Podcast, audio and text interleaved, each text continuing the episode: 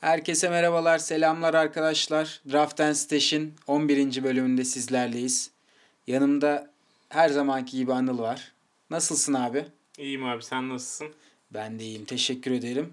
Bugünkü bölümümüzde e, bir takım sorular aldık. Onları cevaplayacağız ve yeni haftada hangi oyuncular e, dikkat çekiyor, kimler eklenebilir bunu konuşacağız.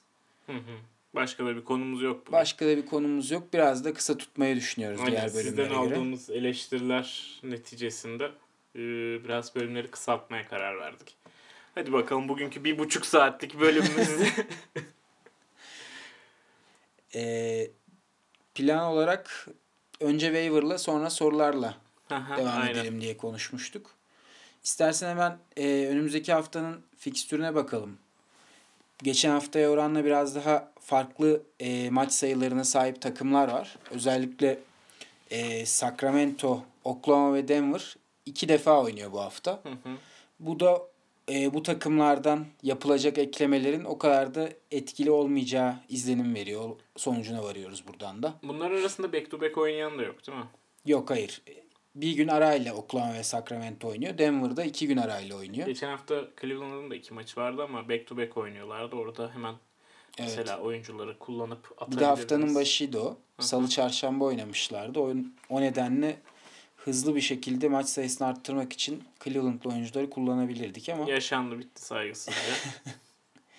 e, onun dışında hani dikkat ederseniz Denver, Oklahoma ve Sacramento'daki oyuncuları bu hafta pas geçmenizi tavsiye ederiz. Hani waiver'da bulunan oyuncuları. Hı hı. Onun dışında neler eklemek istersin? Neler konuşmak istersin abi? Ya bence ilk başta şeylerden bahsedelim bir. Ee, hani maç sayılarıyla alakası olarak genel olarak şu an hani yerde olması muhtemelen. Çoğu ligde yerde olması muhtemelen. Ama alıp size e, düzenli katkı verebileceğini düşündüğümüz oyunculardan bahsedelim. Evet bunlardan biri bu sabah double double yapan Noah Vonleh'ydi galiba. Evet aynen. Ee, Vonleh'i sen e, bir kullanıp atmıştın. Ee, ben çok iyi bir performans beklemiyordum. Hani daha çok 7 sayı 7 rebound ortalama olarak bekliyordum ama o 15 sayı 10 rebound civarında bir ortalamayla oynuyor son 3-4 maçtır. Ee, beklentim biraz aa, üstüne çıktı. Ben pişmanım onu yere attığım için. Tabii yere bulmuşken insanlar da kaptılar. Ama tabii şöyle bir şey de var yani hani senin bırakma sebebin tam olarak aslında neden bugüne kadar alınmadı ya da neden hani e, gelecekle ilgili de birkaç e, ipucu veriyor. Bence hani New York'ta hani şu ana kadar böyle düzenli katkı veren tek oyuncu herhalde Tim Hardaway Jr. ya. Onun dışındaki herkes e, bir yükselip bir alçalıyor. Bir düşüşe geçiyor, bir çıkışa geçiyor. Bunun sebebi de New Yorklu arkadaşımız Uluç e, bahsetmişti. David Fizdale beşer maçlık setler halinde New York'un e, rotasyonunu Rotasyonu. belirliyor. O nedenle şu an sıra hani Noah Vonleh'ti diyebiliriz. Ama PF noktasında yani Power Forward'de Kevin Knox ve Noah Vonleh arasında bir e, dakika paylaşımı görünüyor. Burada Kevin Knox sakatlıktan yeni döndü. Bunun e, dakikaları Kevin Knox kazanmaya başladığı sürece iyi de oynarsa Noah Vonleh yine tekrar waiver'a düşebilir. Ya evet işte hani bu hani ileride de katkı verecek bir isim olarak görüyoruz aslında. Vonleh'i de e, yine sıkıntı olabilir rotasyondan dolayı. E tabi yani bu adam sonuçta son 4 sezonda NBA'de ilk 300'ün dahi dışında kalmış bir oyuncu. Evet. O yüzden hani alın ama e, çok da güvenmeyin, çok da bağlanmayın. İyi performansın tadını çıkarın. Şimdi alırsanız e, en azından önümüzdeki 2-3 maç, 5 maç iyi oynamaya devam edecek gibi gözüküyor ama ondan sonrası biraz belirsiz. Oradan ben Jordan Bell'e geçmek istiyorum. Benim Hmm. düşüncem senin bu Jordan Bell'den beklentin çok yüksekti. Yani çok Özellikle draft aşamasında. Hele şu sakatlıklardan sonra biraz daha geri planda kaldı. Yani şöyle bir e, durum varmış Jordan Bell'de. Sezona e, aslında bu çocuk yazın böyle e, diyetini falan düzeltmiş, kendini aşçı tutmuş falan ama e, kampa fazla kilolarla gelmiş. Tersten Ee, tutmuş herhalde tersten. aşçıyı. Hani ye oğlum çikolatayı bir şey olmaz bak sana cips getirdim tarzında bir aşçıymış herhalde. Bu aşçı yani öyleydi benim duyduğum yazın. Ee, ama overweight gelmiş şeye kampa o yüzden oynamıyormuş. Dün gece iyi oynadı. Steve Kerr de e, dakikalarını arttıracağız demiş. Acaba bu şeyle alakalı olabilir mi? Hani sezonun 6. haftasını geride bırakıyoruz. Bu bir buçuk aylık süreçte E, bir buçuk ay geçmedi gerçi daha. Bir ay falan geçti Bir buçuk herhalde. ay diyebiliriz yani. Bir ay on gün. Ha, bir ay on gün. E, bu süreçte acaba e, Bell, Jordan Bell e, kiloları verdi ve şu an hazır durumda mı kondisyon olarak? Hani öyle olmuş o yüzden süreleri artacak olabilir. O yüzden hani böyle e, Jordan Bell hani şu an kötü bir durumdaysa takımınız tabi bu riski alın demiyorum ama tabi atacağınız oyuncu da önemli. Ama Jordan Bell buradan sürpriz bir çıkış yapabilirmiş gibi gelebiliyor. Yani yüksek risk ama aynı zamanda yüksek geri dönüş de var şu an Jordan Bell'in içinde. Hani böyle ne bileyim Malik Monk hala takımınızdaysa ya da başka kim Miles var? Bridges. Miles yani üzülmeyeceğiniz birini atıp Jordan Bell e, Riski denenebilir riski diyorsun. denenebilir şu an diye düşünüyorum ben. Abi Jordan Bell'de e, benim gördüğüm problem de şu oldu. Draymond'un oynamadığı, Steph Curry'nin oynamadığı yerde hani rotasyon olarak ortada çok fazla dakika varken Jordan Bell çok az dakika aldı. Bu sabah çok iyi oynadı. Bu sabah e, gayet iyi bir performans vermiş ama e, drafta göre beklentilerin bayağı altında kaldı Tabii aslında. tabii. Bakalım yani bu aslında bugünkü e, istatistik seti neler yapabileceğinin göstergesiydi. İlk yüzden seçilir mi seçilmez mi noktasında insanların aklına soru işareti bırakan nokta buydu. Ya, ya tutarsa şeyi bu tam. Evet. Hani tutarsa pişman olmayın. Ya daha doğrusu tutarsa şimdi almadığınızda pişman olmayın diye söylüyorum. Ee, bir diğer isim benim hani sezonluk sezon boyunca düşünebileceğiniz isimlerden biri. Ee, Iman Shumpert. Ben hiç bu sene fantezi açısından bir katkı yapabileceğini düşünmezdim İman Ben Shumpert'ın. oynayacağını bile düşünmüyordum. Bir anda zaten sezonun başında da oynamıyordu. Sonra bir anda rotasyona girdi. Sonra bir anda ilk 5'e girdi. Şu anda da 25 dakikada böyle e, ikiye yakın üçlük bir top çalma civarı bir katkı veriyor. E, Evet, iki rolü, üçlük tam. rolü şey gözüküyor şu an yani. E, sağlam gözüküyor. 25 dakikada hani düşük bir katkı veriyor ama bu katkıyı sürekli veriyor. Her maç katkısını veriyor. O yüzden e, takımın dibindeki yani kadronuzun dibindeki adamı sevmiyorsanız Iman Shumpert'ı düşünebilirsiniz diye düşünüyorum. Sen var mı Shumpert'la ilgili? Abi Shumpert'la ilgili ben söyledim söyleyeceğim yani ben bir faktör olmasını beklemiyordum. Bu sene e, 26 da- şey pardon 20 dakika civarında bir ortalaması var. Daki, e, dakika olarak galiba. Pardon 25 dakika civarında bir ortalaması var. E, ben bunun zamanla azalabileceğini düşünüyorum. Bogdanovic'in gelişi ve üstüne Hı. e, onun yani çok bir şey beklemeseler de çok bir şey görmeseler de Justin Jackson isimli e, şu an ikinci yılındaki oyuncu e, o pozisyonda Shumpert'ın dakikalarını zorlayabilir ama Sacramento rekabetçi kaldığı sürece bir veteran sayılabilecek Iman Shumpert'ın e, devam etme ihtimali de var tabi. Evet, Bielisa ve Shumpert aslında bayağı benziyor. Yani katkıları Sacramento'nun e, yarış içinde kalmasına bağlı tamamen. Evet abi aynen bu şekilde düşünüyorum ama ben e, bir faktör olarak uzun vadede görebileceğimizden pek umutlu değilim. Ya tabii ama yani şu an Kısa şey- vadede birkaç haftalık belki birkaç maçlık Iman Shumpert riski girilebilecek bir risk. Belki bir maç yani ne bileyim iki ay falan Sacramento yarışın içinde kalmaz mı? Bana iyi geliyorlar biraz. Abi kalabilirler, kalacaklar gibi görünüyor. Özellikle Fox ve Colestein, Buddy Hield'la birlikte güzel bir e, nüve var ve inanılmaz pace'te de galiba ilk 5'teler. Birinci olmaları Birinci lazım olmaları değişti lazım. bilmiyorum. E, bunların hepsini bir arada düşünce Sacramento'nun önü açık görünüyor ama ben şeyi düşünüyorum hani biz gençlere yatırım yapacağız artık şeklinde bir açıklaması vardı Evet. kulübün. Yani başarıdan önce mesela Justin Jackson'ın önünü açmak için e, Bagley, Giles. Bagley, Harry Giles, Willie Cauley-Stein, Buddy Hield. Hani bunların önünü açmak için bunlar Darren Fox bunların dakikalarını arttırıp Iman Shumpert, Bielitsa, Kufos gibi oyunculardan Kufos zaten oynamıyordu. Hani onlardan dakika çalabilirler diye düşünüyorum. Yorger şeyi seviyor ama ya. Ee, gençlerin dakikaları önce veteranlardan almadan önce o dakikaları hak etmesi gerektiği olayını seviyor. Bence uzun süre görebiliriz. Ee, bu Bielisa ve Shumpert'ı Sacramento rotasyonunda. Olabilir abi. Geçen yıllarda da Kufus işte Zach Evet. Randolph. Ama işte ben şey diyorum. Bu sene başında bu yüzden bir açıklama yaptılar. Hani biz geçen senelerde bu Kufos'ları, Randolph'ları oynattık.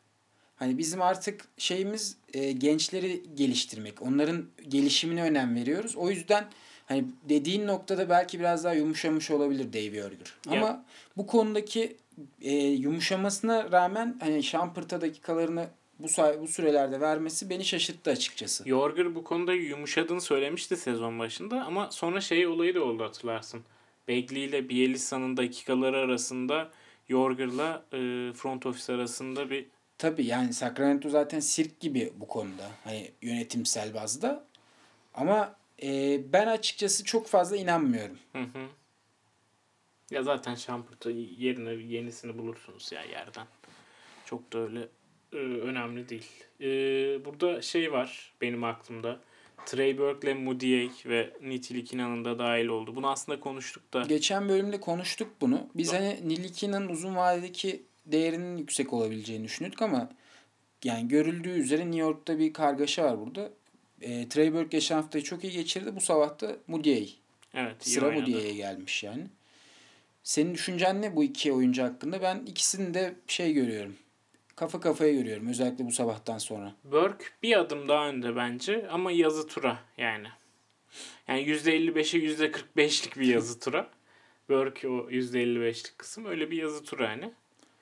Ee, hani sıcak olanı daha formda olanı 2-3 maçlık değerlendirebilirsiniz. Sonra e, o soğuyunca belki diğerini alabilirsiniz ama ikisinden de böyle hani sezon boyunca düzenli katkı verecek bir oyuncu çıkmayacak gibi duruyor.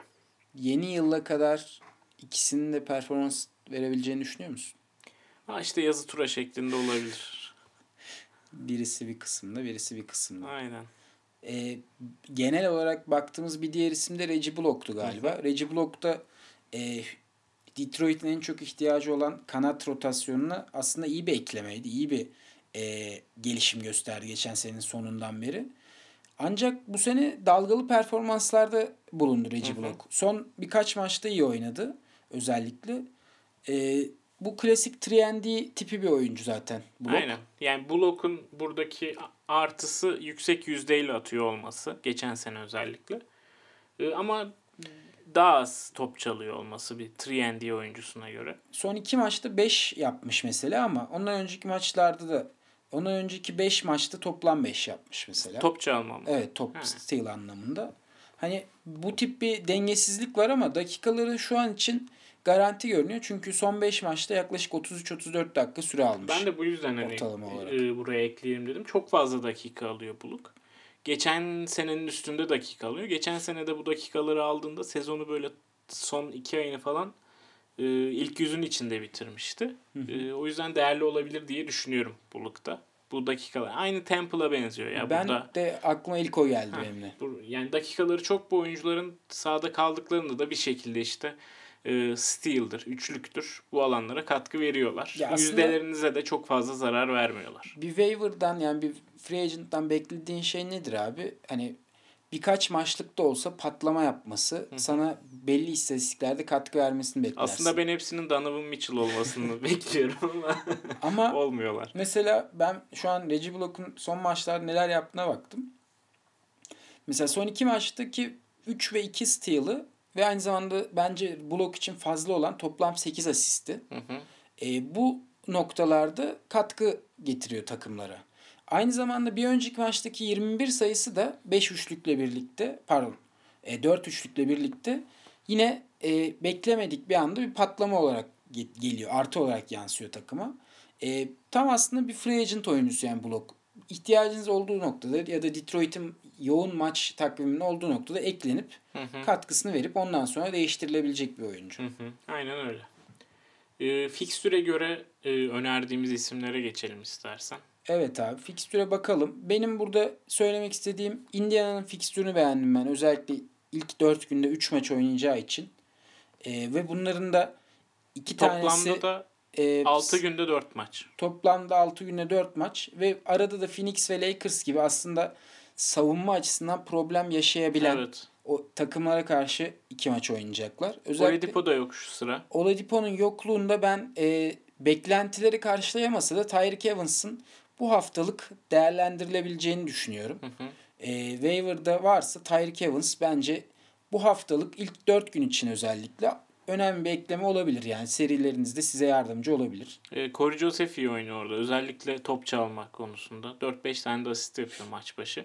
Yani şöyle işte Indiana'dan aldığınız bir oyuncuyu ilk 6 günde 4 maç ondan alıp sonra yere bırakıp pazar günü içinde serinin durumuna göre e, Başka bir atıyorum oyuncu. reboundda girdiyseniz pazar günü oynayan Ed Davis oynuyorsa mesela pazar günü Ed Davis ekleyip hani güzel bir streaming e, Opsiyonu haftası yaratıyor. Yani öyle bir roster ye- yerinden 5 maç almış oluyorsunuz ve Aynen öyle. e, güzel bir hafta geçirmiş olabilirsiniz o 7 noktada. günde 5 maç zaten hepimizin istediği bir, hı. ulaşmak istediği bir maç sayısı. Hı hı. Ee, senin dikkatini çeken başka fikstürde neler var? Abi Atlanta 4 günde 3 maç oynuyor. Hafta sonları hafta sonunu boş geçiyorlar ve pazartesini boş geçiyorlar. Evet arada salı cuma 3 maç oynuyorlar. Salı cuma 3 maç oynuyorlar. Orada değerlendirilebilir. Ee, ama bu hafta bu haftanın şöyle bir özelliği var. Cumartesi pazar maç yapan yok dedin sen Evet sanırım. cumartesi pazar back to back oynayacak bir takım olmadığı için Orada artık bir cumartesi oynayan birini, pazar oynayan birini alacaklar ya da işte pazartesi oynayan birini alıp sonra Atlanta oyuncularını cumaya kadar oynatıp hı hı. E, cumartesi de bir kişiyi alacaklar, pazar bir kişiyi alacaklar. 7 maça çıkar o şekilde. Yok 6 maça çıkar o 6 şekilde. maça çıkar ama e, free agent şeylerinin de e, haklarını da Tabii çoğunu tüketmiş oluyor. oluyor Evet. insanlar. Ee, o yüzden burada da hani o Atlanta'nın hafta içi 4 günde 3 maç oynamasından faydalanıp hafta sonu 2 maç ekleyebilirsiniz yanına. Ee, Jeremy Lin var. Bu Jeremy Lin'i şeye de katabiliriz bence. Ee, hani alıp bırakılmayacak oyuncu statüsüne de katabiliriz. Çünkü Hı hı. iyi oynuyor. İyi oynuyor ve e, Jeremy Lin hani belki bu bölümün yayınlandığı tarihte e, bulamayabilirsiniz bile. Çünkü birkaç maçtır iyi oynadığı için e, Evet. insanlar çoktan radarını alıp onu eklemiş olabilirler diye düşünüyorum ben. Aynen ben de bu noktada katılıyorum. Ee, Jeremy Lin'in son 2 haftada şeyine bakmaya çalışıyorum. Bir da. diğer oyuncu da benim dikkatimi çeken DeAndre Bembry'di. DeAndre Bembry 2 steal 4 blok yaptı bu sabah. Hı hı. E, Taurean Prince'in dönmesine rağmen ama Prince zaten kısa bir yani 18-19 dakika oynamış. Ee, sakatlanmış Sakatlıktan, herhalde. Yani E, dönüp tekrar sakatlandı galiba. E, ağrı onu- hissetmiş. o nedenle az oynadı. Hani belki DeAndre Bembry e, e, nasıl denelim? E, takımda tutabileceğiniz bir bakalım diyebilecek, denilebilecek bir oyuncu. Yani bir zar atılabilecek bir oyuncu bana Hmm. kalırsa. Özellikle defansif katkılarından dolayı. Verimsiz ya biraz o yüzden ben çok sevmiyorum Bembry'yi. Evet. Yani burada zaten ikimizin ayrıştığı nokta oluyor. Ben biraz daha e, bu tip hani steel blow Hmm. yaptığı noktada Aa iyiymiş, ilginçmiş diyorum. Sen biraz daha yüzdelere daha Bugün öyle öyle bir veriyorsun. soru var tam kapışırız bugün. Evet, Şey, bugün tekrar onu konuşuruz. E, benim dikkatimi şey çekti abi. Sen bu arada Lin'e baktın mı? Lin 80.ymiş son iki haftada. Yani son iki haftaya 20 bakıldığında. 20 dakikada 15 sayı, 4 asist, 2 Aynen. üçlük, bir steal. Gayet Bayağı iyi. iyi. Bir Bayağı iyi free bir agent'a göre fazla iyi bir katkı. hatta. Evet. Dikkatimi çeken e, fikstüre dair nokta şu oldu abi. Sacramento'nun iki maçı olduğundan bahsettik. Üstüne üstlük ilk üç günde pas geçiyorlar. Hı hı. İlk üç günü pas geçen çok takım var ya. Niye Ee, öyleyse? ilk üç gün değil abi. İlk, İlk iki, iki, günü pardon. pas geçen çok takım var. Ben şimdi şeyi söyleyeceğim. Üç gün boşluk bulunan diğer bir takım da Boston. Hı, evet. Boston'da zaten hani free agent'tan oyuncu bulmak zor oluyor. Veya Terry Rozier veya Marcus Smart gibi iki oyuncu genelde free agent piyasasında geziyorlar. Onlar da çok düzensiz katkı verdiği için bence sadece e, cumartesi pazar peş peşe back to back oynayacak Boston. Bir de Cleveland'a karşı Hı hı. rahat bir maç olacağını düşünürsek bir blowout'a giderse orada Niye Rozier Philadelphia'yı yendiler? Orada Rozier ve Marcus Smart bence değerlendirilebilir peş peşe iki maç oynayacağı için. Ee, özellikle mesela burada şey yapılabilir. Indiana'dan bir oyuncu Tyreek Evans. Ondan sonra Boston'dan bir oyuncu. 6 günde 5 maç olur. Bir de pazar günü başka bir oyuncu bulunduğu zaman Hı hı. aslında 7 günde 6 maç gibi yani tam bir streaming yapılabilir. Evet. Bu bir avantaj olabilir. Onun dışında e, dikkatimi çeken başka bir şey doğal olarak salı perşembe NBA genelinde olduğu gibi yine az maç var. Hı hı. Oralarda e, oyuncu bulmakta mesela Indiana bu konuda çok iyi. Bu e, hafta Indiana'nın üzerine düşmek gerekiyor. Salı perşembe oynuyorlar. Hı hı. senin ekleyeceğin başka bir şey var mı? Indiana'dan başka ha fikstüre dair eklenecek Lakers var bence. Onlar da yine 6 günde 4 maç oynayanlardan. Evet onlar da haftanın sonuna doğru 6 günde 4 maç oynuyorlar. Aynen. Mesela pazartesi oynayan bir takımdan bir maç alıp bir de ondan sonra Lakers'ın 6 günde 4 maçını değerlendirmek isterseniz e, öyle bir şey yapabilirsiniz. Toplam 5 maça çıkmış olur oyuncular. Onlar da hafta cuma cumartesi sanırım back to back oynuyorlar. E, Lakers'ta ama şöyle bir sorun var. Yerde Lakers'lı oyuncu bulmak sıkıntı. Benim aklıma şey geldi abi. KCP. Lance Stephenson geldi. Ha. Nasıl Ama oynayak hiç takip etmiyorum. Çok iyi oynamıyor işte yani. Yerde bulunabilecek bence e, en uygun oyuncu Lance Stephenson. Ama, Ama, onu da tercih etmeye gerek yok gibi ya. evet abi ben belki şey olabilir. Yani Dallas çok kötü değil ama yine de e, son iki maç Dallas ve Phoenix maçlarında bir e, blowout olursa Hmm. bir kopma yaşanırsa belki oralarda LeBron'dan dakikaları çalıp Ingram'dan dakikaları çalıp birkaç dakika daha fazla oynayıp özellikle steal, asist buralarda katkı verebilir. Bir tek KCP var. O da dakikaları artmaya başladı. 23-24 dakika almaya başladı. Onu değerlendirebilirsiniz. Onun dışında Lakers'tan biri yok herhalde. Benim de dikkatimi biri çekmiyor Lakers'tan. Phoenix Ee, Phoenix de yine Lakers gibi abi. onların e, şeyi e, iyi ol iyi olan noktası e, Salı çarşamba hemen back to back oynayıp ondan sonra cuma ve pazar maç oynuyor olmaları. Yine 6 günde 4 maçları var. Orada Michael Bridges ilk 5'e geçti. Ee, gerçi Galiba bundan bu önceki sabah- maç Bu sabah 5'ten 5'te değildi galiba ya. 5'teydi işte. Ben de ona şaşırdım. Çünkü bir önceki maç yani şöyle oldu. Ha geçen maç mı 5'te değildi? Geçen maç 5'te değil de Kanan oynadı. Ondan önce 5'teydi F- Philadelphia'ya karşı. Öyle olunca ben de hani bir maç 5 bir maç 5 değil garipsedim. Anladım, anladım. Yani Ee, bu gecede de 24 dakika oynamış zaten ama 4 sayı 3 rebound gibi bir katkı ya vermiş. kötü orası ama ondan önce iyiydi Michael Bridges. Yani hem steal yapıyor hem üçlük atıyor hem blok yapıyordu.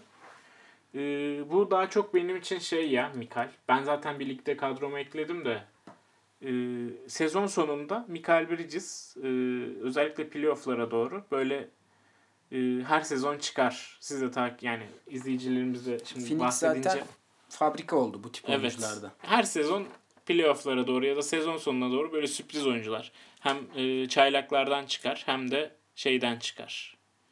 E, yani rol oyuncularından çıkar böyle beklenmedik performanslar gelir. Bence Michael Bridges bu yıl onlardan biri olacak. E, orada bir serisi var. Bu geceki bu sabahki maçı daha doğrusu saymazsak Hı hı. Son, Son maça üç. bakma. son maça bakma. Son 3 maç 10 steal. Aynen bu. Hafta kazandırır Hafta bu. kazandırır yani aynen. Ee, o yüzden Steel'de e, blokta ve üçlükte bir potansiyel görüyorum. Bunu da e, %45 civarı bir şut isabetiyle yapıyor. Bence o sebeple Bridges şu andan itibaren bile değerli olabilir bence. E, 12'likli Bunlardan bahsetmişlerdi bak bir de eleştiri olarak bak yine unuttuk söylemeyi. Buradan öyle devam edelim.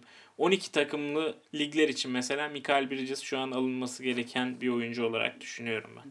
Ee, programın adına uygun bir şekilde stash etmemiz Heh, gereken bir aynen. oyuncu mu?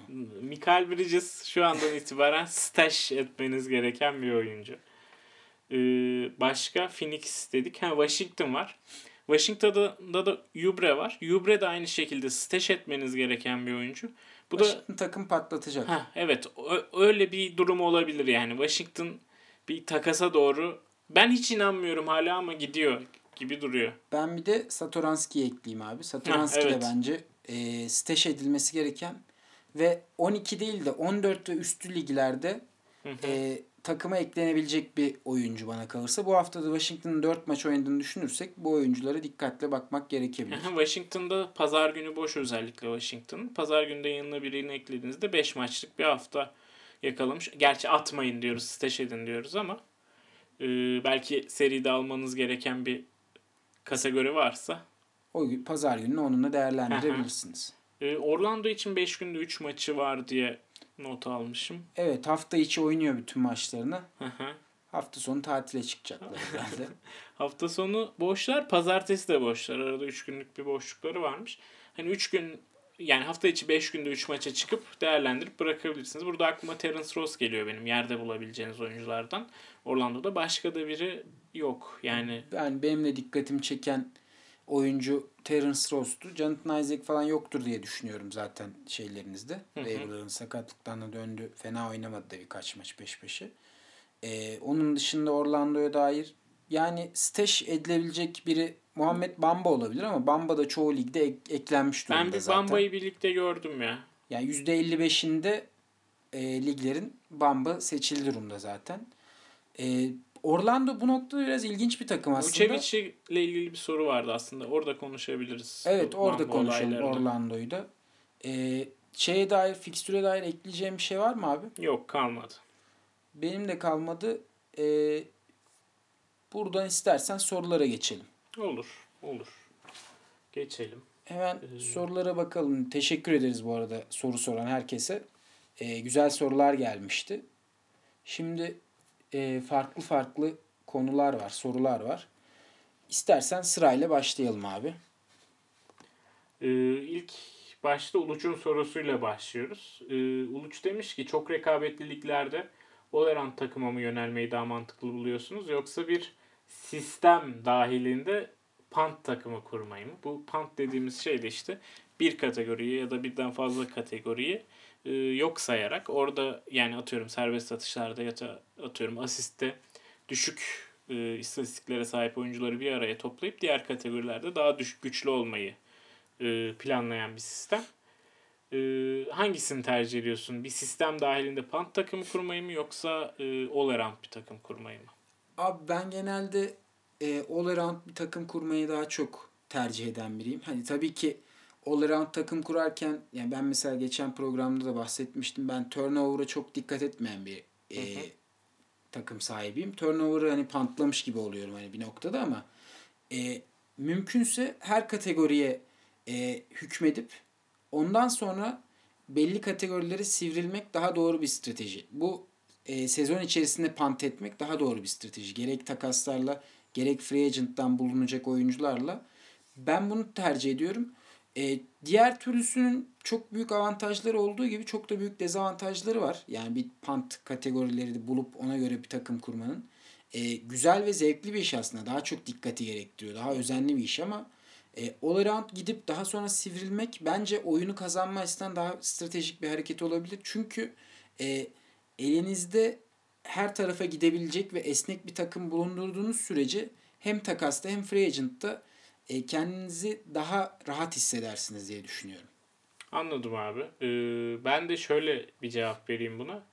Ee, bu ligdeki takım sayısına göre değişiyor benim için. Ee, Tabii mesela, ki bu çok önemli abi. Çok iyi bir yere noktayı. e, 12 takımlı bir ligdeysem eğer all gitmeyi daha çok daha mantıklı buluyorum. Çünkü e, oyuncuların yani 12 takımlı olunca e, takımların kadrolarında bulunan oyuncu kalitesi doğal olarak artmış oluyor. O oyuncu kalitesinden de ben hani e, nasıl diyeyim her alana katkı verebilecek daha doğrusu yani her alanda güçlü olabilecek her kategoride güçlü olabilecek bir takım kurmayı daha kolay buluyorum. Ama arttıkça 14 ya da 16'ya çıktıkça takım sayısı liglerde e, belli kategorilerde ne kadar siz takımı all kurmaya çalışsanız da bazen belli kategorilerde Geride zorla kalıyorsun. geride kalıyorsunuz. Bu draft yüzünden de olabilir. Stash draft- yüzünden de olabilir. Yani bu draftta bulamadınız istediğiniz oyuncu ya da istediğiniz oyuncu bir tur önünüzden biri seçti. Bir sıra önünüzden, iki sıra önünüzden birini seçti ve oyuncunun muadilini de bulamadınız o turda veya sonraki turlarda. O sebeplerden daha zor olabiliyor 16 takımlı, 14 takımlı liglerde. Oralarda e, punt yapmayı seviyorum yüksek ise takım sayısı ama 12 ise takım sayısı kesinlikle all around gitmeyi tercih ediyorum ben de. O zaman buradan diğer sorumuza geçelim. Ben Simmons, Jimmy Butler geldi geleli istatistiklerini arttırmaya başladı. Sezonun geri kalan kısmında 18 sayı, 8 rebound, 7 asist civarı istatistiklerle oynar mı? Daha az ya da çok mu olur? Philadelphia'nın Jimmy Butler'ın gelmesiyle vites arttırdığı bir gerçek ve bu hava takımı NBA finallerine kadar taşır mı? Tümay'ın sor- sorusuymuş bu arada. Teşekkür ederiz öncelikle Tümay'a. Ee, Ee, sen herhalde Ben Simmons'ın Jim Butler geldikten sonra istatistiklerine bakıyorsun. Abi ben şunu paylaşmıştım geçen hafta. Ee, ben Simmons geldi. Ee, ben Simmons'ın asistlerinin %50'si Robert Covington ve pardon %43'ü Dario Saric ve Robert Covington'aydı. Bunların da %50'si üçlüktü. E, ben asist rakamlarının düşebileceğini düşünüyorum.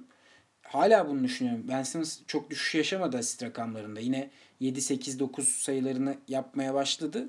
E, ancak ben sezona sezon ortalamasında Jim Butler'ın kat gelişiyle birlikte biraz daha düşüş bekliyorum.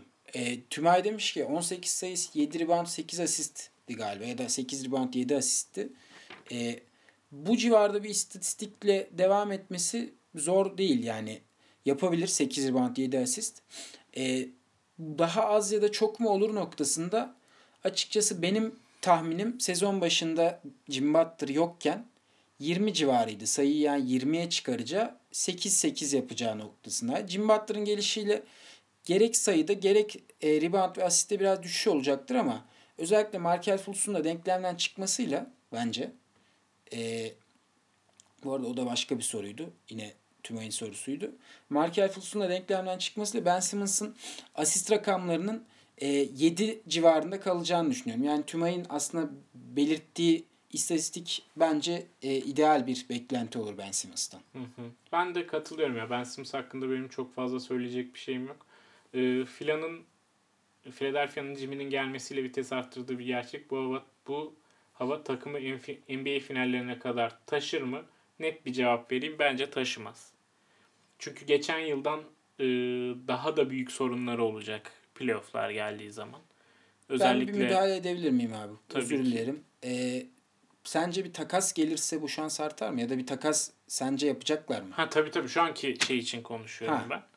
Bu ee, bu kadroyla playoff'a girerlerse şeklinde sen konuşuyorsun değil mi? Aynen ama ta, burada bahsettiğimiz takas da herhalde Markel Fultz etrafında şekillenecek bir takas değil mi? Yani başka da bir parça yok zaten ellerinde öyle takas yani edebilecekleri. Yani Markel Fultz verip bir şütör alma noktası olabilir bana göre de. Evet ama şu Ondan anda... Ondan başka bir hamle olur mu? Buyout belki yani. Kyle Korver gibi. Ha evet onlar olur da ya onlar çok fazla etkiler mi emin değilim. Yani geçen yıl Belinelli Ersan bile etkilememişti çok daha iyi bir şütör takımı. Ee, Valla Fultz'un da şu anki durumuyla, şu anki belirsizlikle kim neden takas etsin Markel Fultz'u? Bu arada onu da belirtelim abi. Tümay'ın başka bir sorusu da Markel Fultz takımdan takasını istedi. Yetenek veya potansiyel hakkında ne düşünüyorsunuz? Hangi takıma uyum sağlar? Başarılı olabileceği takımda fantezi için bir değeri olur mu? Şeklinde bir soru sor. İstersen buradan da oraya geçelim. Abi yani. bu bence hiç bu sezon e, gerçekleşecek bir şey değil. E, Fultz'un takas olması bir problem. Yeni takımına alışacak mı bir problem. Şimdi sakatlık haberleri çıkmaya başladı. Hem omzundan hem dirseğinden bir sakatlık sorunu varmış. Bence hiç Fultz'u bu sezon unutmak gerekiyor. Geleceği için de şöyle bir cevap verebilirim bundan sonraki sezonda. Bu arada takasını istedi demiş Tümay ama takas olsam iyi olur. Başka bir takımda oynayabilirim falan. Tercih ederim tercih demiş ederim. yeni bir başlangıcı. Yani ee, bence bu resmi olmayan şekilde ben gitmek istiyorum. Ya aslında evet gitmek istiyor. Yani mutsuz olabilir takımda ama düşünsenize bir ilk turdan sizi seçmiş takımdan ikinci sezonunuzun başında takas istiyorsunuz. Bu pek e, reputation olarak iyi dönmeyecektir Fultz'a yani. Ya ben Fultz'un reputation kaldığını düşünmüyorum zaten de. Hemen burada bir kısa bilgi vereyim. Abi bu adamı Danny Ainge denen hırsız Jason Tatum artı bir draft karşılığıyla al gönderdi yani. Fultz'a karşılık Jason Tatum ve bir birinci tur verdi. Ama abi bir tarafta tamam deneyicin Fultz'a inanmaması var. Bak onu onu bırakma bu bir soygundur yani. Ya tabii Şu haldeki soygun. Fultz gördükten sonra soygundur bu. Bir de yani şey için konuş yani sorunun kontekstinde kalırsak işte hani diyor ya e, hangi takımın sistemine uyum sağlar, başarılı olabileceği bir takımda fantazi için katkı sağlar mı tarzında bir şey diyor ya. Ya da yetenek veya potansiyeli hakkında ne düşünüyorsunuz? Hani yetenek ve potansiyeli vardı böyle şeydi Fultz gelirken yani. E, herkesin ortak birinci yani Tabii birinci canım. sıradan seçilecek isim Fultz'tu. Hiç bunun şeyi yoktu yani Fultz gelirken draftta. Ee, ne derler Konsensus ona? bir numaraydı. Heh, konsensus bir numaraydı yani Fultz drafta gelirken. Hani yetenek ve bence şey açısından bir problem yok. Ee, nasıl diyeyim potansiyeli açısından bir problem yok ama ama abi işte olmayacak gibi ya. Ben sakatlığının olabileceğini düşünmüyorum. Hatta e, en iyi ihtimalle James Harden'a benzeyebileceği söyleniyordu yani bu adamın. Hani Ama sanırım diğer bir ihtimal olan Brandon Roy'a doğru ilerliyor. Ama Ki- Brandon Roy bile bence çok daha etkileyici performanslar vermişti Tabii yani. canım, Aynen. Aynen. Fultz'la ilgili ben bir yazı yazmayı düşünüyorum ya. Ya Ee, evet bu uzun. beraber konuştuğumuz bir şeydi bu Hı arada. hı. Ee, bir zaman bulursak Aynen. ve biraz da Biraz uzun bir yazı olacak ama olursak güzel bir şey çıkarabiliriz. buradan Tümay'a şey diyelim yani bu sorunun cevaplarının hepsini yazıda İlerleyen günlerde bizden öğrenebilirsin. aynen yazıda bulabilirsin bu cevapların hepsini deyip e, Tümay'ın bir başka sorusuna geçelim. Bu bölüm Tümay özel bölümü olmuş. E, sakat bir oyuncuyu beklemeli mi yere at, yere mi atmalı? Beklemeliyse ne kadar süreyi göze almalı? 2 ay gibi bir süre buna değer mi demiş. Bu oyuncuya göre tabii ki değişir Bu ama soruyu bana özel soruyor abi büyük ihtimalle. Ben e, Kevin Love'ı e, yaklaşık iki aydır, iki ay değil bir buçuk aydır bekliyorum. Hı hı. E, yere atmamı istiyor veya takasla ucuza gönder diyor. Ben de atmamayı tercih ediyorum. Hı hı. Ona yönelik bir soru bence bu. Hı. Yani Kevin Love gibi bir oyuncuysa bence beklemeli. Yani şey e, bu- bence güzel soru bu arada. Tabii Kevin Love özelinden çıkarırsak da. E, bu oyuncuya göre çok değişiyor bence ama takıma göre de çok değişiyor. Yani sezon başıysa e, takımıma da güveniyorsam iki ay bekleyip sıralamada geri düşüp oyuncu döndükten sonra e, hani- Onun değerinin artışıyla takımın da performansının artmasıyla Heh, aynen. Galibiyet, seri galibiyetler almaya güvenebilirim belki. Ama playoff'lara atıyorum e, iki buçuk ay kaldı. Ben de 8. sıradayım, 7. sıradayım ligde. O zaman bu riski alamayabilirim yani. zaten bence düşün- alınmaması gereken bir risk. Heh, aynen yani. Yani direkt objektif olarak almamamız gerekir. Bu soru içerisinde çok fazla parametre var yani. Bu cevabı vermek için parametrelerin biraz daha Mesela? keskin olması lazım. Alfred Payton ve Rajon Rondo 6 hafta civarında sakatlandılar. Hı hı. İkisini de birçok ligde şeyde gördük. Yerde gördük. Yerde yani gördük. Yapılması gereken hareket de oydu Hani yani. bu tip oyuncular için 2 ay değil bir buçuk, bir, bir buçuk ay bile beklenmeyecek süre. Hı hı. E, Fultz'u geçtik buradan. E, Tümay Marvin- özel bölümüne devam ediyoruz. Son sorusu sanırım Tümay'ın. Marvin Bagley bu senenin ikinci sıra draft olmasına rağmen aldığı süre sizce de yetersiz değil mi? Aldığı süre son maçlarda artmaya başladı. Bu ilk 5'e göz kırptığının işareti mi? Bunu aslında Sacramento Shumpert'ı konuşurken bundan bahsettik. Ee, hemen bir özet yapmak gerekirse bu Sacramento'nun e, bu sezon playoff'ta iddialı olup yani playoff yarışında iddialı olup olmayacağı ile alakalı. Playoff yarışından düşmesiyle Marvin Bagley'nin alacağı sürelerin artması birbiriyle doğru orantılı. Bir de abi bence aldığı süre normal ya. Yani az değil yani. 24 Bence de az dakika e, Willie Cauley-Stein gibi aslında iyi bir uzunları var ellerinde. Hı hı. Ve e, Marvin Bagley yeni bir oyuncu yani rookie olmasına rağmen 24 dakika süre alıyor. Ben e, ideal buluyorum. Bu sezon içerisinde artacaktır. 26-28'lere doğru ilerleyecektir. E, ilk 5'e göz kırpması şununla alakalı. Bu adam şut atmaya başlarsa veya şutunu iyileştirirse dış şutunu e, sahayı genişletebilirse yani ilk 5'e göz kırpar. Bielsa 5'e girer yerine. yani Bielsa yerine. Ee, oradan bir diğer soruya geçelim. Tümay Abi- bölümünü kapatınca. Tümay bölümüyle ilgili hemen şöyle küçük bir sorusu vardı. Gondik Ligi İsmet Badem sezonu hakkında ne düşünüyorsunuz? Favoriniz kim? Lige mensup oyuncular sizce başarılı mı yoksa hepsi birer kendini be- beğenmiş çok bilmiş mi demiş. Bu sorum cevaplanması kırılırım demiş. E, Gondik Ligi İsmet Badem sezonu draftını beraber yapmıştık. Ozan Bey'in, Ozan Taşar'ın evinde. Güzel bir lig. Seviyoruz oradaki arkadaşlarımız ama takas konusunda biraz daha dikkat ederlerse memnun oluruz.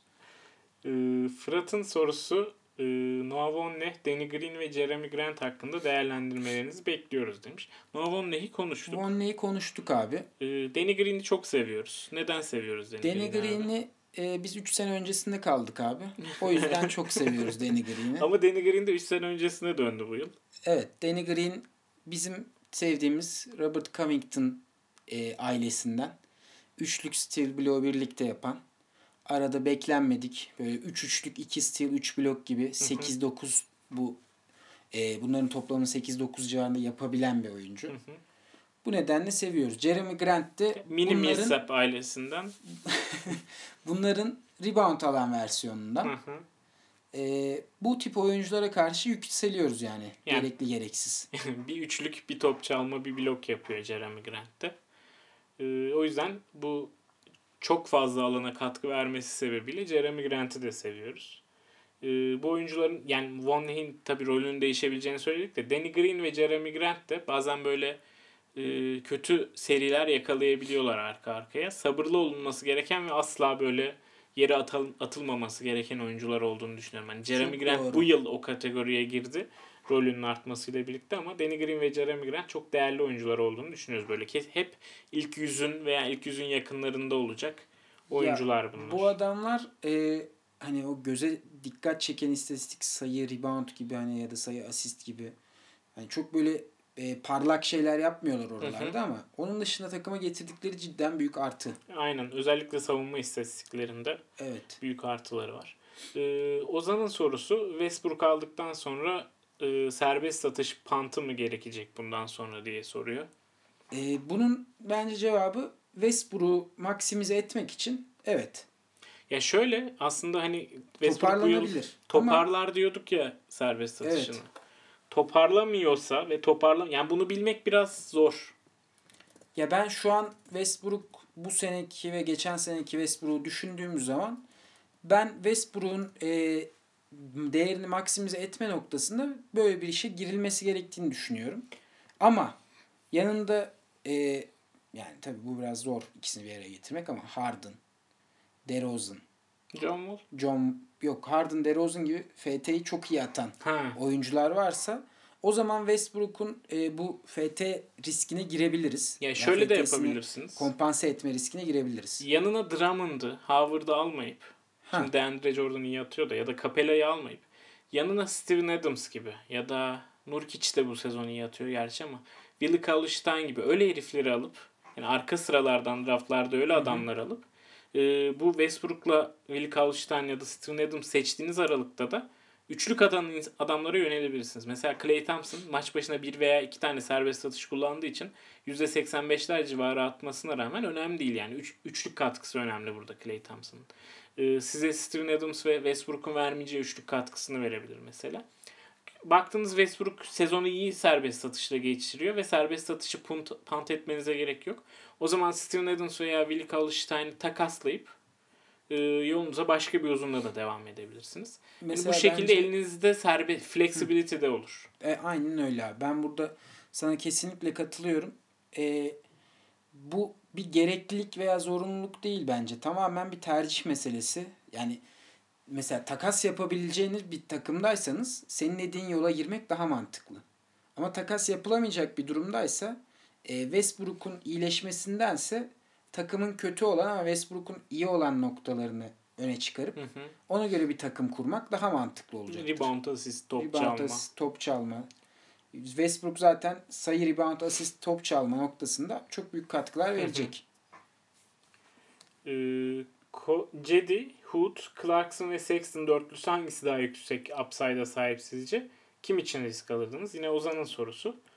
Ee, kim için risk alırdım burada? Bence Hood ve Clarkson için yani ne riski alacaksın? Hani Yani Hood ve Clarkson zaten en yerden de bulabileceğiniz oyuncular. bu tip oy- oyun oynayacaklar. Yani bu tip bir katkı verecekler. Ben en yüksek upside'ı Cedi'nin sahip olduğunu düşünüyorum. Çünkü e, birden çok kategoriye katkı vermesi açısından hem hem de e, asist rakamlarına pozisyon dışı asist rakamlarına ulaşabileceği için. Reddit'te geçen gün bir başlıkta vardı ya. Cedi'nin top kaybı sayısı toplam top çalma ve bloğundan fazla mıymış? E, bu yüzden TNT diyorlar ona zaten. TNT oyuncusu biraz Cedi. İşte verimliliğini arttırırsa serbest satış, sağ iç isabeti ve top kaybı açısından Cedi ilk yüze göz kırpabilecek bir oyuncu ama o verimliliğin ilk önce arttığını bir görmemiz lazım sanırım. Katılıyorum abi. Bu arada Sexton'da stash edilmesi gereken bir Heh, oyuncu. aynen. Sexton bence bunu geçen bölümde konuştuk galiba. All Star'dan sonra yeni yılda ve All Star'dan sonra ben önü çok açık olduğunu düşünüyorum. Ben de aynen katılıyorum ama Sexton'da şöyle bir sıkıntı var. Ee, aynısının Shai Gilgeous Alexander sorusu da var. Orada da bahsedeceğim. Ee, stat setinde belli boşluklar var Evet. e, Sexton'ın. Ee, Bir bunlardan bir olduğu tanesi üçlük. bu sezonun sonuna doğru da kapanmasını ben pek muhtemel görmüyorum. Bunlardan bir diğeri düşük asist ve rebound rakamı. Çok benziyor aslında Shai Gilgeous Alexander'la bu noktalarda.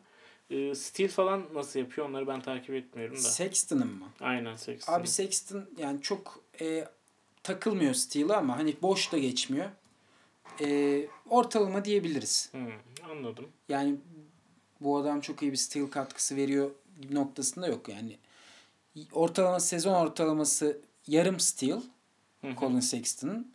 Son maçlarda da işte bir yapıyor bir yapmıyor şeklinde devam ediyor yani. Hı hı. Ee, şey bu kolej istatistiklerine bakıyorum ben genelde oyuncuların hani neleri geliştirebilirler neleri geliştirilemezler noktasında. Mesela Aiton'un bloğunun 1.9'da gelmesi kolejden kötü gözüküyordu. Çünkü mesela Carl Anthony Towns 4 ile geliyordu. Hani Davis o rakamlarla geliyordu. Aiton düşük blok yapıyor gibi gözüküyordu kolejde ve bunun NBA'de yansıyacağı gözüküyordu. Mesela Aiton bu yıl çok fazla blok yapmıyor. Evet. Hatta 0.5-0.6 noktasında şu an bloğu. Ee, Colin Sexton'ın da aynı şekilde kolejde 0.8'miş Steel ortalaması. Steal. Bu bayağı düşük bir Ee, düşük yani. bir de reboundla asistine bak. 3.6 asist, 2.7 rebound. Yani Aha, aslında yani. senin e, belirttiğin boşluklar Hı hı. de, kolejden beri devam eden boşluklar. Aynısını Donovan Mitchell'da da görebilirsiniz. Donovan Mitchell'ın da 20'lerde draft edilmesine rağmen neden ilk 50, ilk 40'larda e, katkı verdiğini orada da görebiliriz bence. E, bu stat setlerindeki bu boşluklar sebebiyle bu oyuncuların upside'ları biraz sınırlı e, kalıyor. sınırlı kalıyor. Yoksa mesela Sexton bu yıl playoff'larda o kadar büyük bir imkan var ki önünde şu an. Hani çok önemli bir oyuncu. Yine çok önemli bir oyuncu olacak ama böyle şampiyonluk getiren değil de iyi ki yerden almışım Hı, adam yani olacak. Evet. Yerde bulamayacağımız katkıları yapacak ama seri döndürecek mi? Onu yapamayabilir. Çünkü Belki e, sayıda en çok iyi büyük katkılar verebilir. sayı e, sayıda en kolay bulunabilecek stat. Ha, evet ama O yüzden. 20'yi kolay bulamayabilirsin. Ha 20'yi yerden kolay bulamayabilirsin. Evet. Ee, o yüzden risk burada alınacaksa Cedi ve Sexton için alınabilir ama zaten çok fazla bir şey ver, vererek almanıza da gerek yok şu an bu isimleri yani. Yani. Ee, o zaman kavga edeceğimiz soruya gelelim abi. Ee, efficiency mi, volume mu tercih edersiniz? Yani e, takımınızın hacimli olmasını mı, verimli olmasını mı tercih edersiniz diyor. Ee, hangimiz başlayalım? Abi sen başla. Sen dinleyelim. Ondan sonra ben karşı Ee, cevap vereyim bu sana. benim tamamen elimdeki en iyi 1-2 ya da 1-2-3 oyuncu ne durumdaysa ona göre değişiyor. Mesela ilk turdan James Harden e, draft ettiysem tabii ki hacim isterim. E, ama ilk turdan Anthony Davis veya Carl Anthony Towns draft ettiysem tabii ki verimlilik isterim. Çünkü verimlilikte en önemlisi az top kaybı, yüksek saha yüzde, yüksek serbest satış yüzdesi. E, bu üç sta yani verimli takımların da e, fikstürden daha az etkilendiğini düşünüyorum ben. Yani eğer e, fikstürünüzde en iyi oyuncularınız 3 maç oynuyorsa o hafta e, şeyler çok fazla etkilenmediği için Yüzdeler. yüzdeler ve top kaybı bu durumdan top kaybı daha iyi etkileniyor zaten. Yüzdeler de bu durumdan çok etkilenmediği için e, verimlilik takımlarının daha stabil, daha solid olduğunu düşünüyorum ben. E, bir de ESPN bundan 2-3 yıl önce bir araştırma yapmıştı. E, fantasy basketbol kategorilerinden hangisi haftadan haftaya çok fazla dalgalanma gösteriyor diye. E, yüzdeler en az dalgalanma gösteren kategori olarak çıkmıştı. O yüzden e, ben e, verimli bir takım kurmanın daha e, tava, tavanının daha yüksek olduğunu düşünüyorum verimli takımların. Şimdi abi ben senin söylediklerine hani katılmama gibi bir durumum yok zaten de. Gayet mantıklı söylediklerin. Benim tercihim şu oluyor. E, volümünden aldığım şey yani volümün getirdiği şey daha fazla olabiliyor. Çünkü volüm olduğu sürece e, doğal olarak oyunu kazanmak için hani kaba bir tabirle baktığın zaman 5 galibiyet yetiyor. Yani 5 statı almak yetiyor. Şöyle bir şey ekleyeyim mi? Volüm dediğimiz noktada da 5 statı zaten volüm getirebiliyor. Ee, o haftaki seriye hükmeden taraf genelde e, hacimli takımlar oluyor. Yani serinin kontrolü hacimli takımın elindeymiş gibi oluyor. Ben de o hissi uyandırıyor elimde hacimli bir takım olduğu zaman. Ee, ama e, verimli bir takım olduğu zaman o daha reaktif gibi. Hani karşının yapacağı hamleye bir cevap Evet. olarak devam ediyor sürekli. Elinde verimli bir takım varsa. Ee, çok doğru bir yorum oldu abi bu. Benim volümden beklediğim ve istediğim hani kısaca üçlük sayı, rebound, asist, steal, block. 6 tane kategori. Yani volüm olduğu sürece 6 kategoriye hükmedebiliyorsunuz. FG, FT ve TO'yu bir kenara bırakalar. Ya da bu 6 kategoriden 5'i artı FG veya FT'den ki genellikle, Genelde FT. Çünkü bu e, kategorilerin çoğuna katkı yapan oyuncular kısalar oluyor. Hı hı. Kısalarda daha çok FT atmış oluyor. E, bu bana göre senin dediğin noktayla da şurada örtüşüyor. E, Towns veya Durant gibi hani uzun ama aynı zamanda birçok alana katkı yapabilen oyuncular için ikisini birlikte yapabiliyorsun. Ama mesela Lillard gibi bir oyuncu varsa elinde Lillard'ın kötü olduğu noktalardan birisi FG'si, birisi TO'su. Bu noktada volüme gitmen gerekiyor. Volüme gitmen gereken noktada ne? Üçlük. Lillard zaten çok iyi. Yanına benzer şekilde iyi oyuncuları dizdiğin zaman veya FA'dan bunları bulup doldurduğun zaman sen bahsettin hani sen hükmediyorsun bütün seriye. Bütün seriye sen hükmettiğin için de e, et, şeyler e, ipler senin elinde oluyor. Hı hı. Ama efficiency'nin ben e, şurada problem yaratacağını düşünüyorum. Maç sayısı gibi noktalarda, maç sayısının az olduğu noktalarda e, playoff'a giderken daha etkili bir süreç olduğunu düşünüyorum efficiency'nin ama şampiyonluğu getirme noktasında volümün daha büyük etkisi olduğunu düşünüyorum. Hı hı. Anladım abi. Yani O playoff'ta zaman- volüme yönelmek doğru olur. O yüzden mesela Colin Sexton playoff'ta dikkat çekecek bir oyuncu. Hı hı. Ee, o zaman Ozan'ın bir diğer sorusu oyuncu bozdurmak mı, oyuncu tümletmek mi? Çok benzer bir soruyu geçen hafta cevapladık.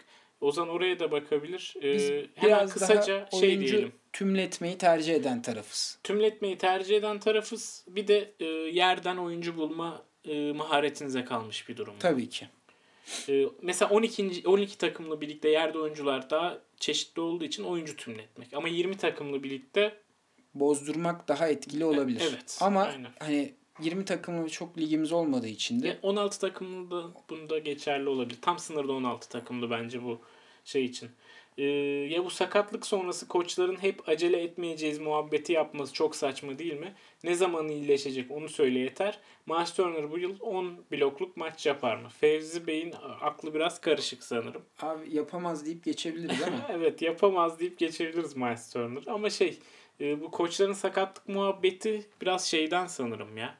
E, sakatlığın tekrarlama riskini almak istemiyor artık takımlar. Çünkü artık oyun çok hızlandı. Maç sayısı çok fazla olduğu her zaman konuşuluyor zaten ama oyunun hızlanması da oyuncuların üstündeki yükü arttırıyor. O sebeple dikkatli olmaya çalışıyor takımlar. Kesin bir tarih verip de ondan sonraya kalması da kötü bir durum yaratabilir. Bu sebeple diye düşünüyorum. Senin ekleyeceğin bir şey var mı? Ee, Şamil abinin bir sorusu var. Miles Turner çok kötü bir sezon geçiriyor. Tur tersine Sabonis de çok iyi. Turner için düşünceniz hemen oraya bağlayayım dedim. Ee, Turner ben geçen bölümde konuştuk. Turner bence şu anki istatistiklerini vermeye devam edecek. Bu adamın motorunda ve açlığında problem var. Sabonis çok daha iyi bir oyuncu Turner'dan. Gerek NBA'de gerek Fantasy'de. Çok daha iyi mi peki yoksa Abi e, seçildikleri tamam yerden daha iyi dolayı da Daha iyi. Biraz daha beklentiler bizi yani Turner beklentilerin altında Sabonis beklentilerin üstünde ya. Tabii bu da biraz farkı- yanıltıyor. Heh, abartmamıza sebep oluyor. Yoksa Turner'ı yere atın değil hani. Clippers'daki Shai Gilgeous Alexander çok iyi işler yapıyor. Devam eder mi yoksa almak riskli mi? Ee, ben şeyin e, Clippers rotasyonunun, guard rotasyonunun Gilgeous Alexander'a 30 dakika verecek şekilde ilerlemesini bekliyorum Hı hı, sezon sonuna ben de. doğru. Bu nedenle Alexander'ın çok iyi yaptığı işler e, pozisyon dışı blok, steal, rebound gibi noktalar bence. Sen orada e, Alexander pozisyon e, delikleri var dedin. Bence deliği burada bir üçlük noktasında var. Şut noktasında var. Onun dışında aslında all around bir oyuncu sayılabilir. İki sezonda da 0.9 steal, 0.7 blok ortalamaları var. E, asist noktasında da bir garda göre bir point garda göre daha az asist yapıyor ama Kaç asisti? 3 Yani 3 rebound 3 asiste bazen az kalabiliyor. az kalabiliyor. Ben e, Alexander'ın sezon sonuna doğru 4.5-4.5 yapabileceğini daha olası bulu- buluyorum. Ama ben ilerleyen dakika, ilerleyen günlerde, ilerleyen haftalarda 30 dakika civarında oynamasını ben çok rahat görüyorum. Ben de rahat görüyorum bu arada. Gilles Alexander'ın sürelerinden e, benim bir şeyim yok ama işte üçlük atmıyor. Üçlük Ee, atmıyor. Az asist, az Asisti rebound. az. Bence hani şeyi sıkıntılı oyun. Upside'ı bence top 100. Ya ben de hani o seviyede Belki bekliyorum. playoff zamanı geldiğinde değişebilir bu işler. değişebilir. Ee, iyi bir oyuncu olacağına inanıyorum. Pozisyonu dışında blok ve e, reboundu da artısı olacaktır Alexander'ın. E, McGruder için düşünceniz nedir? Aynı şekilde Ituan Moore için diyor. E, McGruder düşmeye devam ediyor. Bunun tek sebebi de Miami'nin rotasyonundaki oyuncuların geri dönmesi ve McGruder'ın üstüne düşen sorumluluğun azalması. Zaten e, bir de ufak sakatlık geçirmiş 20 Kasım'daki maçta. Hmm. Salı günkü maçta. E, ama oynadı dün diyebiliyorum. Abi yani McGruder size şu ana kadar verdiği katkıları vermeye biraz daha düşük halli bir şekilde devam eder.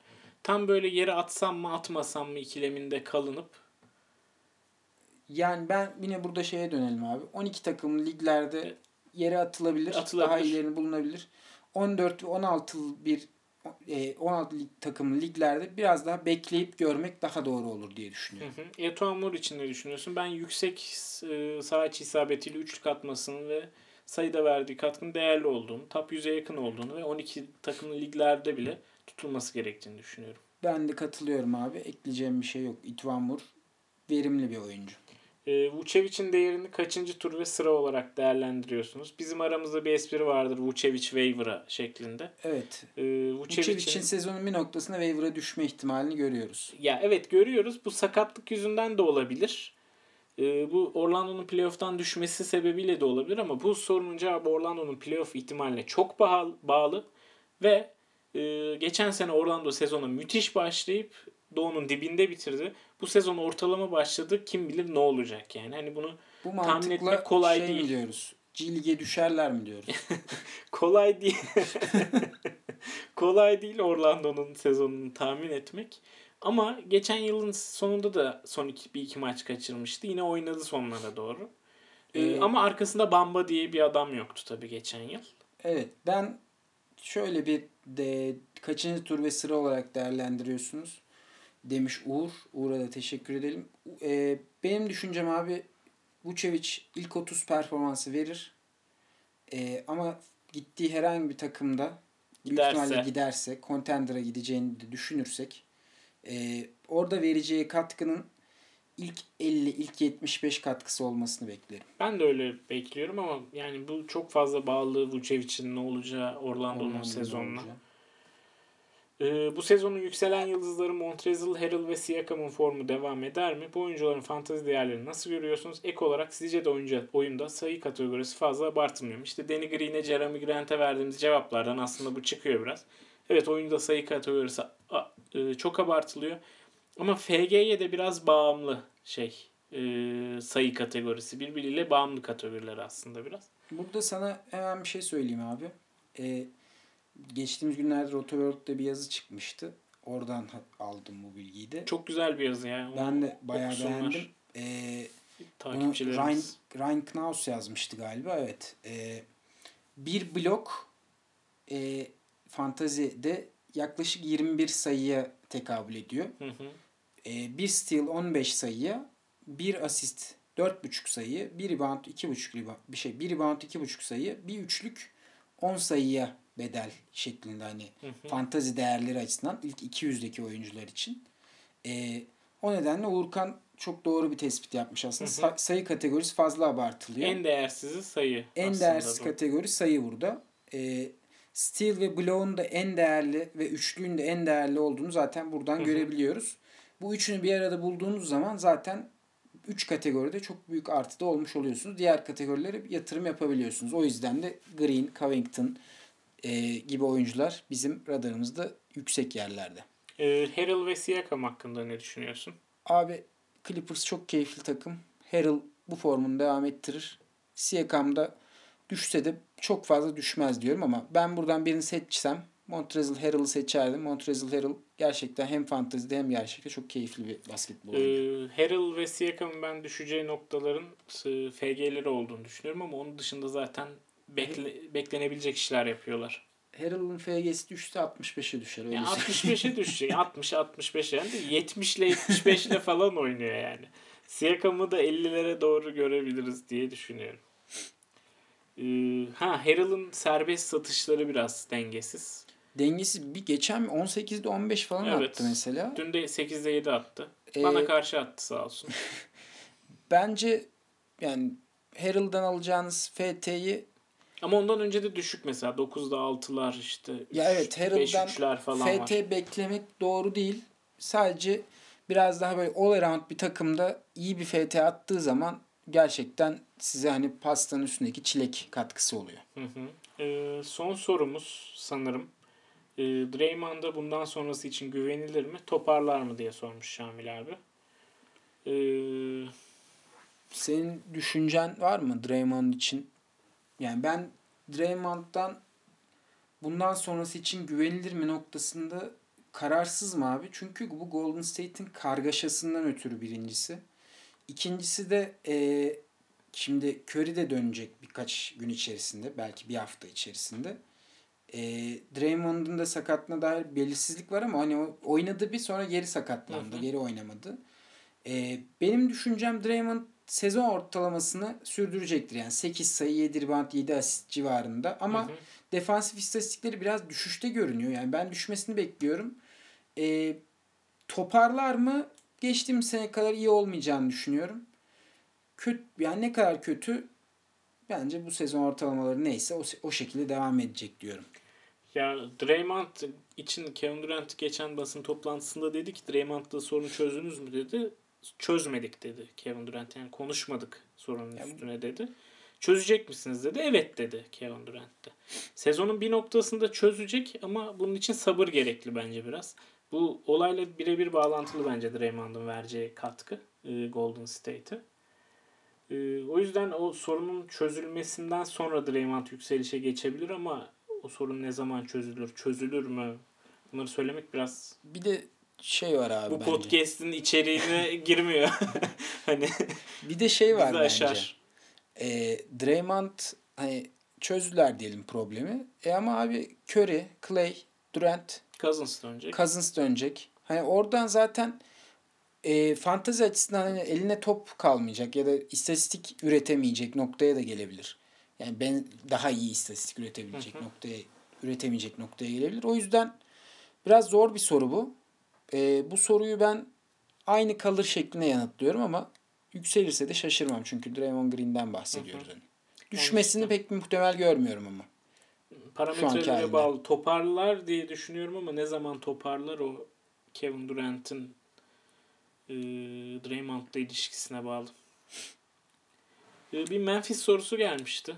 E, Ha Memphis sorusu gelmişti. Sana galiba mesajla geldi o soru. Aha, aynen. E, Memphis konusunda da neden playoff yapıyorlar? Nasıl playoff yapıyorlar? 7 sene üst üste yazmıştı ama hani bir geçen yıl kaçırdılar. E, Memphis konusunda da abi şöyle Memphis hiçbir zaman şampiyonluk adayı olmayacak. Belki bir tek e, Clippers'la oynadıkları efsane bir seri vardı. Hatırlar mısın? Konferans finaline mi çıkmışlardı? Tam hatırlamıyorum ama bundan 3-4 yıl falan önceydi. Abi Ee, şimdi hatırlayamadım. Hani en fazla gidecekleri durum o ama Memphis'in playoff yapmasının tek sebebi belli bir felsefeleri olması. Ee, sahada inanılmaz efor harcayan, o hustle dediğimiz, o grit and grind dedikleri sisteme inanılmaz uygun oyuncuları alıyorlar sürekli. Mesela bu yılda Kyle Anderson'a iyi bir kontrat verdiler. Ee, playoff yapmalarının tek sebebi bu. Ellerinde belli bir sistem var. Sisteme belirli uyan oyuncuları alıyorlar.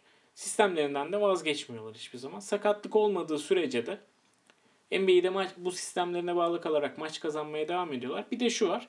NBA'de zaten e, konsantrasyonunu yüksek tuttuğun zaman kafadan en kötü takım 20 maç kazanıyor. Sırf e, o maçlarda rakip takım konsantre olmadı diye. E bu 20 maçın üstüne 82 maç boyunca konsantrasyonunu koruyan, koruyan Memphis'i ekleyince Memphis'in her sezon playoff yapması 8'den, 6'dan, 5'ten, 7'den playoff yapması normal bir sonuç olarak karşımıza çıkıyor.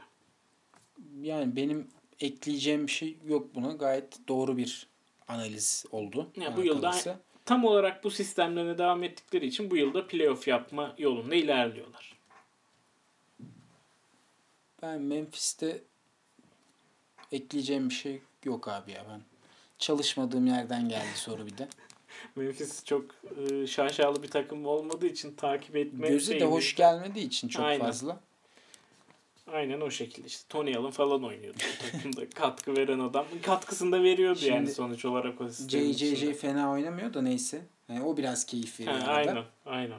Onun dışında Memphis biraz sıkıcı bir takım açıkçası. Ee, bugün de o zaman programın sonuna geldik ve bir saati yine açtık. 5 dakikada olsa açtık bir saati. Evet yine bir saati aşan bir program olmuş. Ee, kusura bakmasın dinleyenler. Aynen kusura bakmayın. Ee, bugünlük bu kadar diyelim. Başka soru kalmadı diye hatırlıyorum. Ee, bize soru sorduğunuz için tekrar teşekkür ederim. Aynen teşekkür ederiz. Ee, ekleyeceğim bir şey yoksa da kapatalım abi. Yok abi ekleyeceğim bir şey yok.